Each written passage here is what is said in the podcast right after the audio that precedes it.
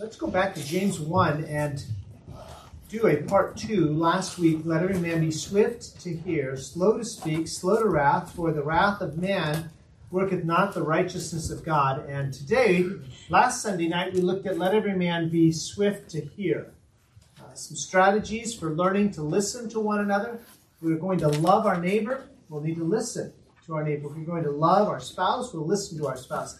We're going to love our children and our grandchildren, we're going to listen to them. We love our parents. We're going to listen to them. If you don't love your parents, listen to your parents. but we listening is part of loving people. So we looked at that last week. This week, let every man be slow to speak. There are times when we ought to speak, times when we ought to say something, and I'm going to talk a little bit about that today. Before I pray, um, let me m- mention two things that I heard in the testimonies. It was a blessing to me. Billy was referring to last week. They sang what a friend we have in Jesus. And then God brings a set of circumstances into Billy's life to teach him the lessons of that song. I've said this before, the music that you sing is your med- is part part of your meditation. And here Billy is meditating on what a friend we have in Jesus, how we can forfeit our peace because we don't go to him, and then of course the Lord has his battery run out. Right? Has the tire go flat? Has your child get sick? Uh, you can't sleep for some odd reason. And what he's doing is he's he's he's reinforcing the lessons that he's teaching us, and I'm glad that Billy saw that. Um, how many of you will pray for Billy that he'll get on the ball and preach to us someday? Okay, amen. Good. Okay, you saw it right there. I've talked to him about it, and you can talk to him. Out, you, you figure it out. But um, I've asked him to, to prepare a sermon that would be a blessing to us. I've asked several other men to do that as well. And um, if I haven't asked you yet, men, probably in the next month or two, I'm going to be asking. Somebody said to me, Well, you're tired of preaching? No, no, no, no, no.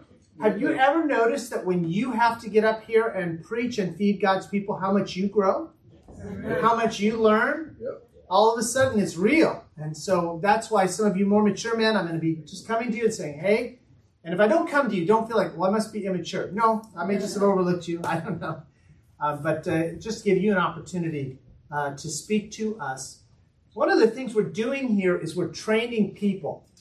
We're not just finding a couple of people really good at what they do and then they just do it all the time. We really want to really want to train people. I'm looking forward to some of the young people who are learning musical instruments to play for us here in the next few months. And uh, why? We're training people. Um, I, I, don't consider myself the best singer, especially in small groups. I love congregational singing because you can mess up and nobody notices except Billy. He's right here next to me. Um, it's a little bit different when you're in small groups singing, but we're training people how to sing. We're, we're putting people, we're putting our young people in the junior church program and, the, and in the children's church program with responsible adults. Don't worry, they're not by themselves, but with responsible adults because we're training them in the ministry. And uh, that's one of the things we're doing here, training training people. Um, uh, Christina remarked on our marriages. Our marriages are a reflection of Jesus Christ's relationship to His church. And one of the ways that our lights are going to shine brightly in the coming decades is the proper biblical relationships that our husbands and wives have. Because you're not going to see that without the grace of God the natural man doesn't do well in marriage. And that's why you hear people say, well, humans aren't aren't aren't didn't evolve to be monogamous. Well, actually, sin has wrecked us, so yeah, we're not monogamous. It's God's grace right. that helps any one of us to be the husband, men that we ought to be, wives to be the, the ladies to be the wives we ought to be. And if we are not, if our if our um, marriages do not reflect that relationship between Christ and the church, it's like we're putting our candle under a bushel and it's not going to shine.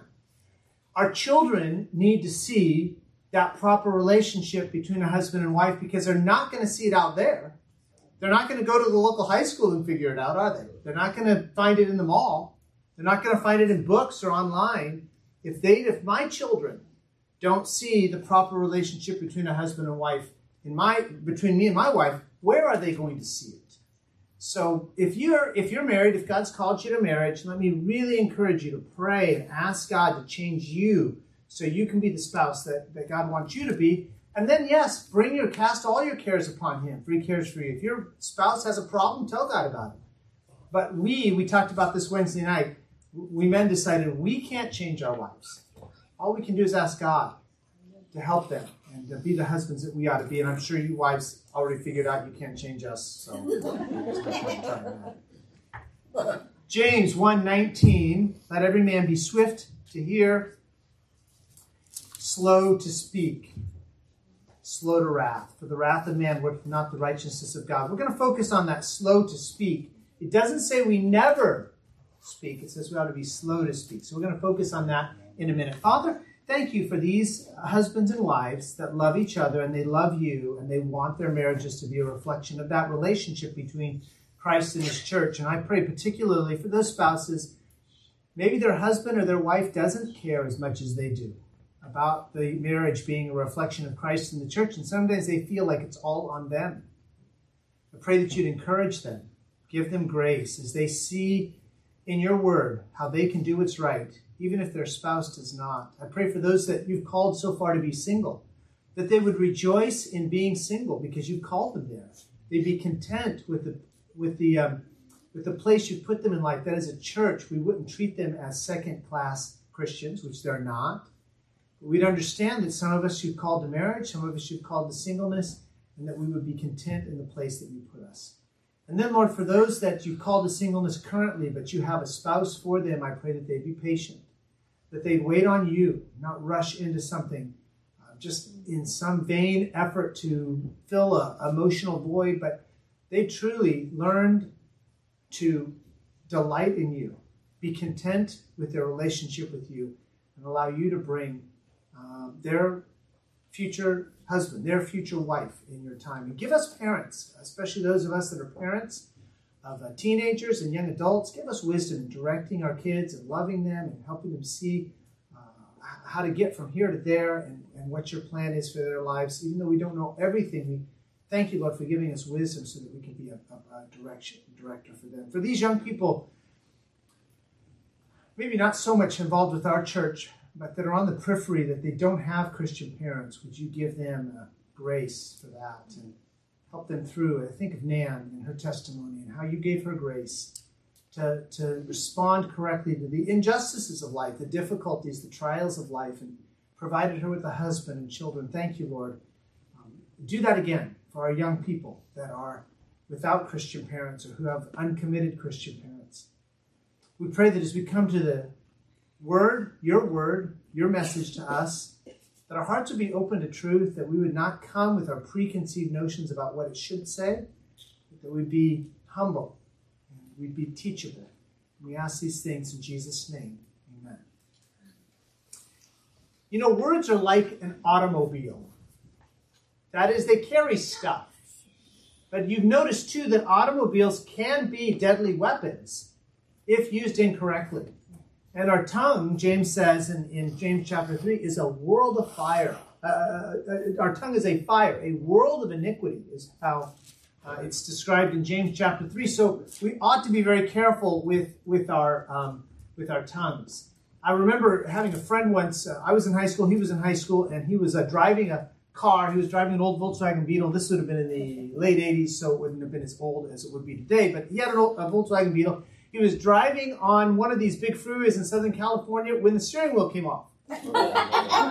he had been working on the steering column himself, and somehow he bolted it in. He said backwards. I don't know how you bolted it backwards, but he bolted it backwards. Maybe Daniel would understand. And so instead of being secured to the steering column, when he gave it a little yank, this just came right off the steering column. And here he had a steering wheel in his hands, but he couldn't control the car. You know, that's sometimes how our tongues are, isn't it? Well, they're just out of control. I just can't help myself. The truth is, we're called to guard our tongues, to be intentional when we speak.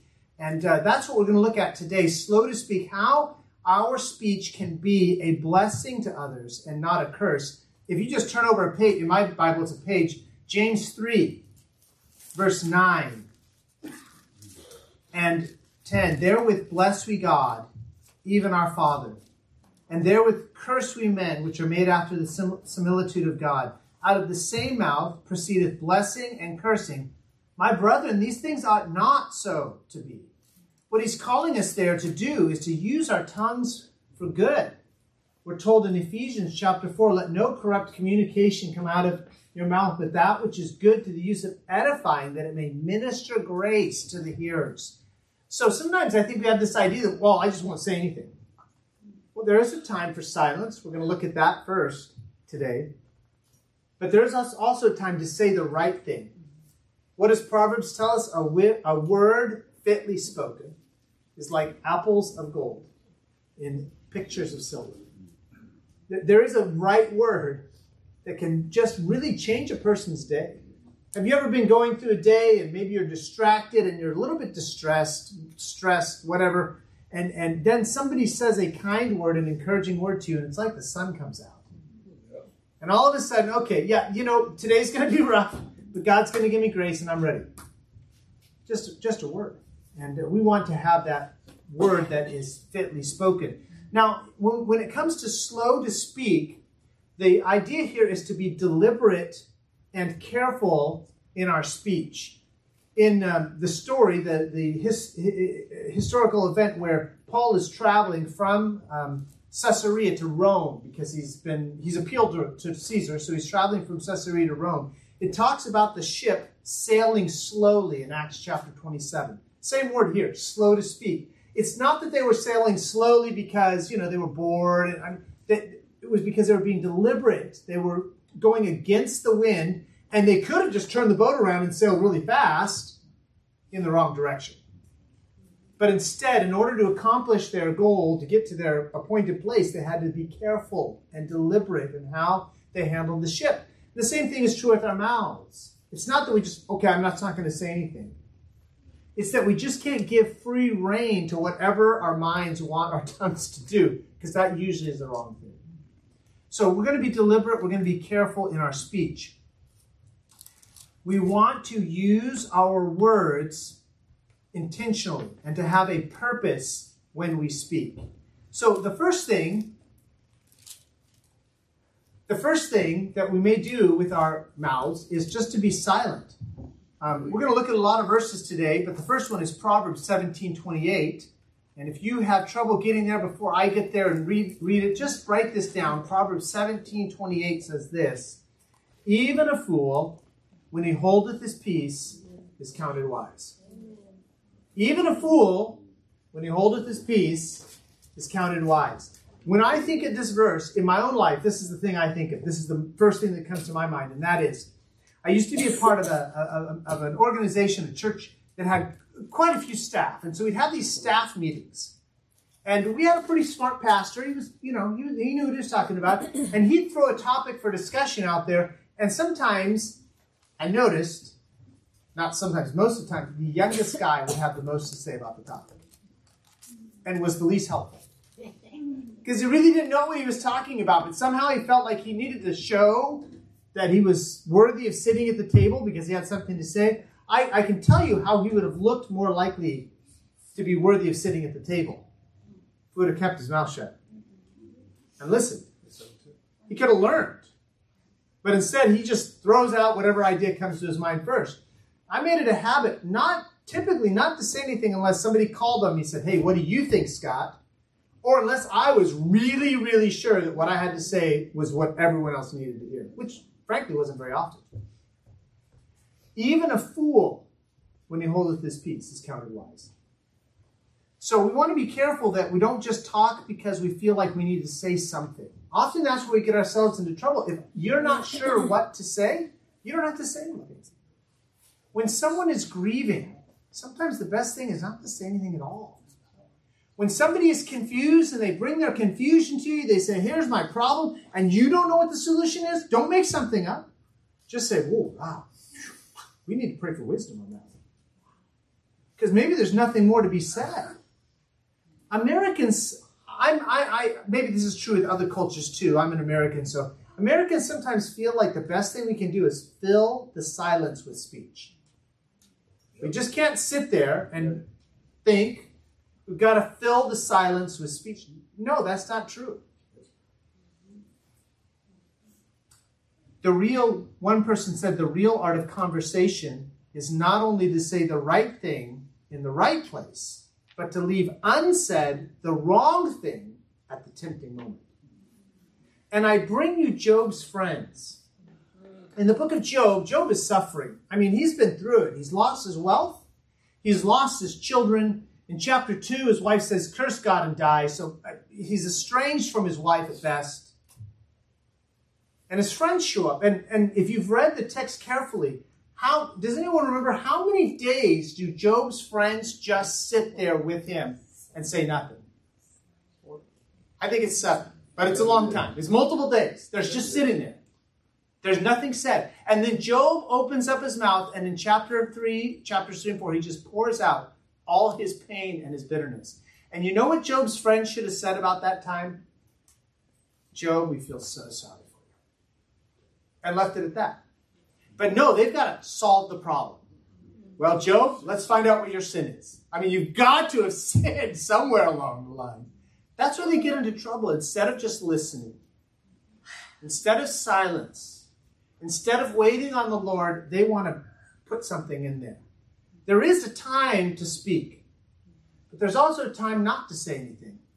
Ecclesiastes tells us there's a time for speech and there's a time for silence. And asking the Lord for wisdom, sometimes it's better not to say anything at all. Here's the second thing that we're going to do with our words. And one is silence. Number two is signal. That is, we're going to speak words that warn others, that say, watch out, beware, be careful. 2 Peter chapter 3 and verse 17. Let's flip over there here. 2 Peter 3:17 says this, Ye therefore, beloved, seeing ye know these things before, beware lest ye also, being led away with the air of the wicked, fall from your own steadfastness. He's giving a warning there. Hey, be careful. I mentioned in this, this morning's message about my friend, big bowl of really spicy Indian condiment put on the table. Hey, that's flaming hot, be careful. And he gets a spoon, he digs it in, and I said, no, wait a minute. She said, the waitress said, that is really, really hot. Why did I say that? Because I'm warning him. See, at that moment, silence is not golden. right? You're going to feel really bad if he sticks that spoon in his mouth and then you laugh and you say, well, didn't you hear? She said it was hot. No. Why didn't you say something, right? There is a time to say something. Um, if you have teens, teen children at home, if you have young adult children at home, you realize that weighing whether to say something or not, that takes a lot of wisdom. Because the answer is not always to say something, but the answer is not always to be silent. Sometimes we need to warn people hey, watch out, beware, pay attention. That isn't safe. So, our words silence, there's a time for silence. There's words that signal. There's words that straighten out, that, that rebuke, that say, hey, this is how you're going to correct things. There's words of rebuke. Um, similar thought is in our text from this morning, where we are to exhort one another daily. Straighten things out. I think Christina was referring to that. Sometimes I'll meet a couple and they've got a problem, and I, you know I do know how to straighten that out. I know exactly what the Bible says, so let me tell you what the Bible says. I want to fix this problem. Not every problem is fixable. And when we're not sure, better to be silent than to just throw out words to no purpose. But when the Bible's clear about something and we know the answer, we should straighten things out, speak up, rebuke. There's a fourth thing silence to signal, to straighten out. And then we want to say words that strengthen people. I mentioned earlier Ephesians 4:29 that tells us not to speak corrupt communication, but to speak those words that edify, that build up, that minister grace to the hearer. I want each one of us, well, maybe, yeah, let me just challenge each one of us to look for opportunities to say words that strengthen each other. Words that strengthen your spouse, words that strengthen your children, words that strengthen your parents or your grandchildren, words that strengthen other members, words that strengthen your, your, your, your neighbor. Say things that build them up. Say congratulations. When something goes, they, they, they do something. Now, I'm not a big fan of everybody gets a medal and everyone gets an award, mm-hmm. but they really do something well. Hey, congratulations. If, if your neighbor were to come, for example, your, your neighbor come and say, hey, I'm expecting a baby. The wrong thing to say is, oh, you know, your relationship with your husband is so bad. I just don't see how this is going to work. That's not the right thing to say. It may be true that you don't see how it's going to work, but I think better to say, congratulations, you know, God's granted you a new life. What are you going to do with that? maybe, you and your husband should come to church and we, we can help you strengthen your marriage so that when this baby comes, you're ready. I mean, there's good things to say that we can strengthen each other with. It's really easy to cut people down. The Bible, we call it sarcasm. The Bible calls it scorning. That's really easy. Sarcasm comes really easy. Sincerity is hard, but I tell you what, sincerity beats sarcasm every single time. Now, every once in a while, someone will say something sarcastic that catches my attention, and I can learn from that. Okay, yeah, I see what you're saying, but I'd rather them just be sincere and tell me what they're really thinking than be sarcastic. So find ways to strengthen each other. Let me especially encourage those of you who are married, you have spouses, find words that strengthen your spouse, build your spouse up. It's easy to tear your spouse down with careless words especially in the moment you come into a situation and you're already tired and now life has just gotten a lot worse. Find words that strengthen rather than words that tear down. Words that support. Words that give hope. Proverbs 12:25 talks about a good word making a heart glad. Have you noticed how many people have little or no hope today? I mean, their hope is just to get through the next day. And God's word has lots of hope for the future. Now, we have to follow Him. I understand that. Don't give people false hope that everything's going to be all right because it's not. They're not Christians, everything's not going to be all right. But there is always hope in Jesus Christ. And I appreciate what Nan had to say about her extended family members. What they need is they need Jesus. Whether they need salvation or maybe they're saved and they've been walking away from Him, they're not going to find love, and joy, and peace, and goodness, and faith and temperance outside of Jesus Christ and the work of the Holy Spirit in their heart. So find words that support. And then I'm going to use a word here that I, I know I'm using out of, out of place, but I'll give you the right word. Think of words that spark people. That is, words that motivate people to go in the right direction as a young person, I really enjoyed, and I still enjoy th- this type of preaching, but especially as a young person, I enjoyed preaching that motivated me to do what the Bible called me to do. Not the type of preaching where at the end you go, yes, that's right, we should so do something. No, no, no, not that type of preaching where you just get excited, but you're not sure. Where the preacher's really clear. We need to forgive each other. You're right. I'm, I'm going to go and I'm going to forgive everybody. And then it's hard, I get it, but at least you're motivated to go in the right direction. Let's find words that, that spark people, that motivate people, that cast a vision for what they ought to do. Now, I want to show all of these to you in Acts chapter 2. So take your Bible, go to Acts chapter 2 with me, and uh, someone tell me while we're turning there, someone tell me what famous event happens in Acts chapter 2. Yeah, the Holy Spirit comes down on which day? Pentecost. Pentecost. And he gives the uh, apostles the ability to speak in tongues, and that's good too. But we're going to look at what Peter says to the crowd that's gathered, and we're going to see all six of these in this chapter. The first one is silence. You know where we see silence in Acts chapter 2? Look at verse 1 with me. And when the day of Pentecost was fully come, it's a reminder that for the previous 10 days they had been meeting to pray. They weren't preaching until they were done praying. They didn't, they didn't start speaking until they had the Holy Spirit. Now, as Christians, we have the Holy Spirit from the day of, uh, of our salvation. So please don't misunderstand what I'm about to say here. But you know, if, if you've been a Christian any, any length of time, you know that there are times when the Holy Spirit clearly directs you to say something. And there are other times the Holy Spirit clearly directs you to say nothing.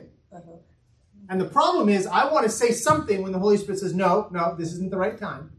And then when the Holy Spirit says, here's your opportunity, as uh, shared with us, we always, oh, I don't really want to talk to him. I don't really want to talk to her. Right?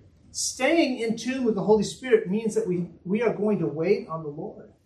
Prayer, patience, long suffering with people. So that's silence. The next thing we hear is that rebuke that I talked about, straightening people out. Look with me at verse 23. Acts 2.23, now Peter is preaching, he says, Him, that's Jesus, being delivered by the determinate counsel and foreknowledge of God, ye have taken, and by wicked hands have crucified and slain. He's making an accusation there. He's saying, You guys killed Jesus. That's rebuke. Now, how many people were saved on the day of Pentecost? The Bible says 3,000. So let's guess that there were more than 3,000 people there. Imagine you have a crowd of four or 5,000 people. Would you accuse them of murder? What if they don't like that? They might beat you up. They might beat you to death. I mean, they just killed Jesus. What would keep them from killing you? Seriously, this is a bold move by Peter to rebuke. Why does Peter do it? Because he's filled with the Spirit. And the Spirit's led him to rebuke. So when rebuke is called for, and boy, of all these six that, that we do, rebuke is the hardest for me. To say, hey, you're wrong. No, listen, I can assure you the Bible says something different than what you're thinking. But rebuke is necessary. He rebukes them. You killed Jesus. He strengthens them. Look at verses 30 through 32 with me. He's going to explain to them, he's going to give them instruction that will strengthen their faith. He says, Therefore, this is verse 30 of Acts 2. Therefore, being a prophet, and knowing that God had sworn with an oath to him, that of the fruit of his loins, according to the flesh, he would raise up Christ to sit on his throne. He, seeing this before, spake of the resurrection of Christ, that his soul was not left in hell, neither his flesh did see corruption. This Jesus God hath raised up, whereof we are all witnesses. He's saying to this crowd that's killed Jesus, he said, You've heard the prophecy that David writes down in the Psalms how the Holy One won't see corruption. That's not about David, Peter says. That's about Jesus. You know how we know, he says? Because the apostles, these 10 other guys standing here with me, 11 if you count the newest one, he said, These other guys standing here with me, we saw the risen Jesus. Instruction. He's straightening them out. He's strengthening me. He's strengthening them. Then what he does is he wants to motivate them. He wants them to do something. So look at verse 38 with me. And I know this is in a different order than I gave you. But in Acts 2:38, then Peter said unto them, Repent and be baptized. Every one of you in the name of Jesus Christ for the remission of sins, and ye shall receive the gift of the Holy Ghost. These people, these thousands of people, had seen the effect of the Holy Ghost on the apostles, and now he says, Listen, you too can have this Holy Spirit. He mentions in another uh, sermon, Peter mentions in another sermon in Acts, you too can experience the times of refreshing that come from the Spirit. He's motivating them. He's he's he's giving them. Uh, uh, he's he's pushing them in the right direction. Let's cast a vision in the right direction for people. It's easy to just say, "Oh, that's bad. Don't do that." Okay, but what should they do? And why should they do it? Motivating people. Next, uh, support. He gives them hope. I mentioned here in verse 38 that he says, ye shall receive the gift of the Holy Ghost. And then in verse 39, for the promise is unto you and to your children. The words of hope. You don't have to continue in this path you're in. You have another, you have a choice. And then he says in verse 40, save yourselves from this untoward, this perverse generation. Save yourselves, he says. He's warning them, you're going the wrong way. You've got to save yourself. So these are some ways that we can use our words correctly. Here's the last thing I want to remind us, and that is whenever we speak, what we say ought to be to God's glory. As I'm getting ready to give advice sometimes, or I'm getting ready to warn or rebuke sometimes, the Holy Spirit reminds me now, there's a way you would like to do it, and there's a way that God will get glorified for it my wife is, is such a sweet lady. Sometimes I'll be talking about it, she'll say, That's just what a dean would say. She's, that's not really a compliment. She's warning me. That's the way your flesh, that's the way your personality, bent by sin, wants to handle this. Maybe there's a better way to say it. And often it's not that we should not say anything, it's that we need to make sure our aim is the glory of God and not just getting it off my chest not just letting somebody know how I feel. Maybe you are one of those people. You say, Well, I just tell it like it is. Well, that's not always the way God wants you to tell it. The way you see it, the way you feel about it. So when we speak, let's make sure that our words are intended to glorify God, not to defend myself, not to make myself look good, not to make the other person feel bad, not to manipulate the other person into doing what I think they ought to do. If there's something I think God wants them to do, I should just present it that way. What does God say about that? Rather than try to manipulate them, push them this way or that way, use our words so that God is glorified. Now, I said one last thing, but that, that's about us. Now, let me show you one thing in James and we'll be done. James chapter 3 and verse 8. James chapter 3 and verse 8. You've heard this verse before. It says this, but the tongue can no man tame. Verse 7 For every kind of beasts and of birds and of serpents and of things in the sea is tamed and hath been tamed of mankind, but the tongue can no man tame. Well, if no man can tame the tongue, what's the answer? Yeah, God's grace. God can tame our tongue. The Holy Spirit can tame my tongue. I, I can't. Trying in my own strength, I, I'm going to do better. I'm going to not say those things anymore. No, no, no. God, you're going to have to help me. I can't do this on my own. I appreciate John's heart uh, expressed in his Sunday school lesson today. Part of the church, well, the most the most serious problem in the church of Laodicea was they said, "We're good, we got this, we're rich, we don't have need of anything." And God says, "You're naked, and you're blind, and you're wretched." When we come into a situation thinking, I got this, I know exactly what I need to say, that's usually when we end up sticking our foot in our mouths. When we say, God, I know something needs to be said here. I don't know what it is, but I wanted to glorify you. Would you give me wisdom? And, we're, and we are responsive to the Holy Spirit, then He can tame our tongue. Take away that sarcasm that we're so quick to, to, to use. Take away the hurtful words, the corrupt communication that it just comes so easily to us. And replace it with sweet words, kind words, encouraging words, strengthening words. You cannot imagine what God could do with our church if all of us could learn to respond to the Holy Spirit and use our mouths for God's glory Amen. rather than just to fulfill, fulfill our own thoughts and plans. So let's do that this week. Let's look for opportunities to say what the Holy Spirit wants us to say, whether it's at that conversation at work, it's in your home to your children, it's over the back fence with a neighbor, it's to the person you just rear ended on the road. Mm-hmm. Let's ask God for wisdom to know what to say in those moments. When a friend comes to us for advice and counsel, what, God, what do you want me to say? How can you be glorified in this? Not just what can I do? Father, thank you for giving us tongues.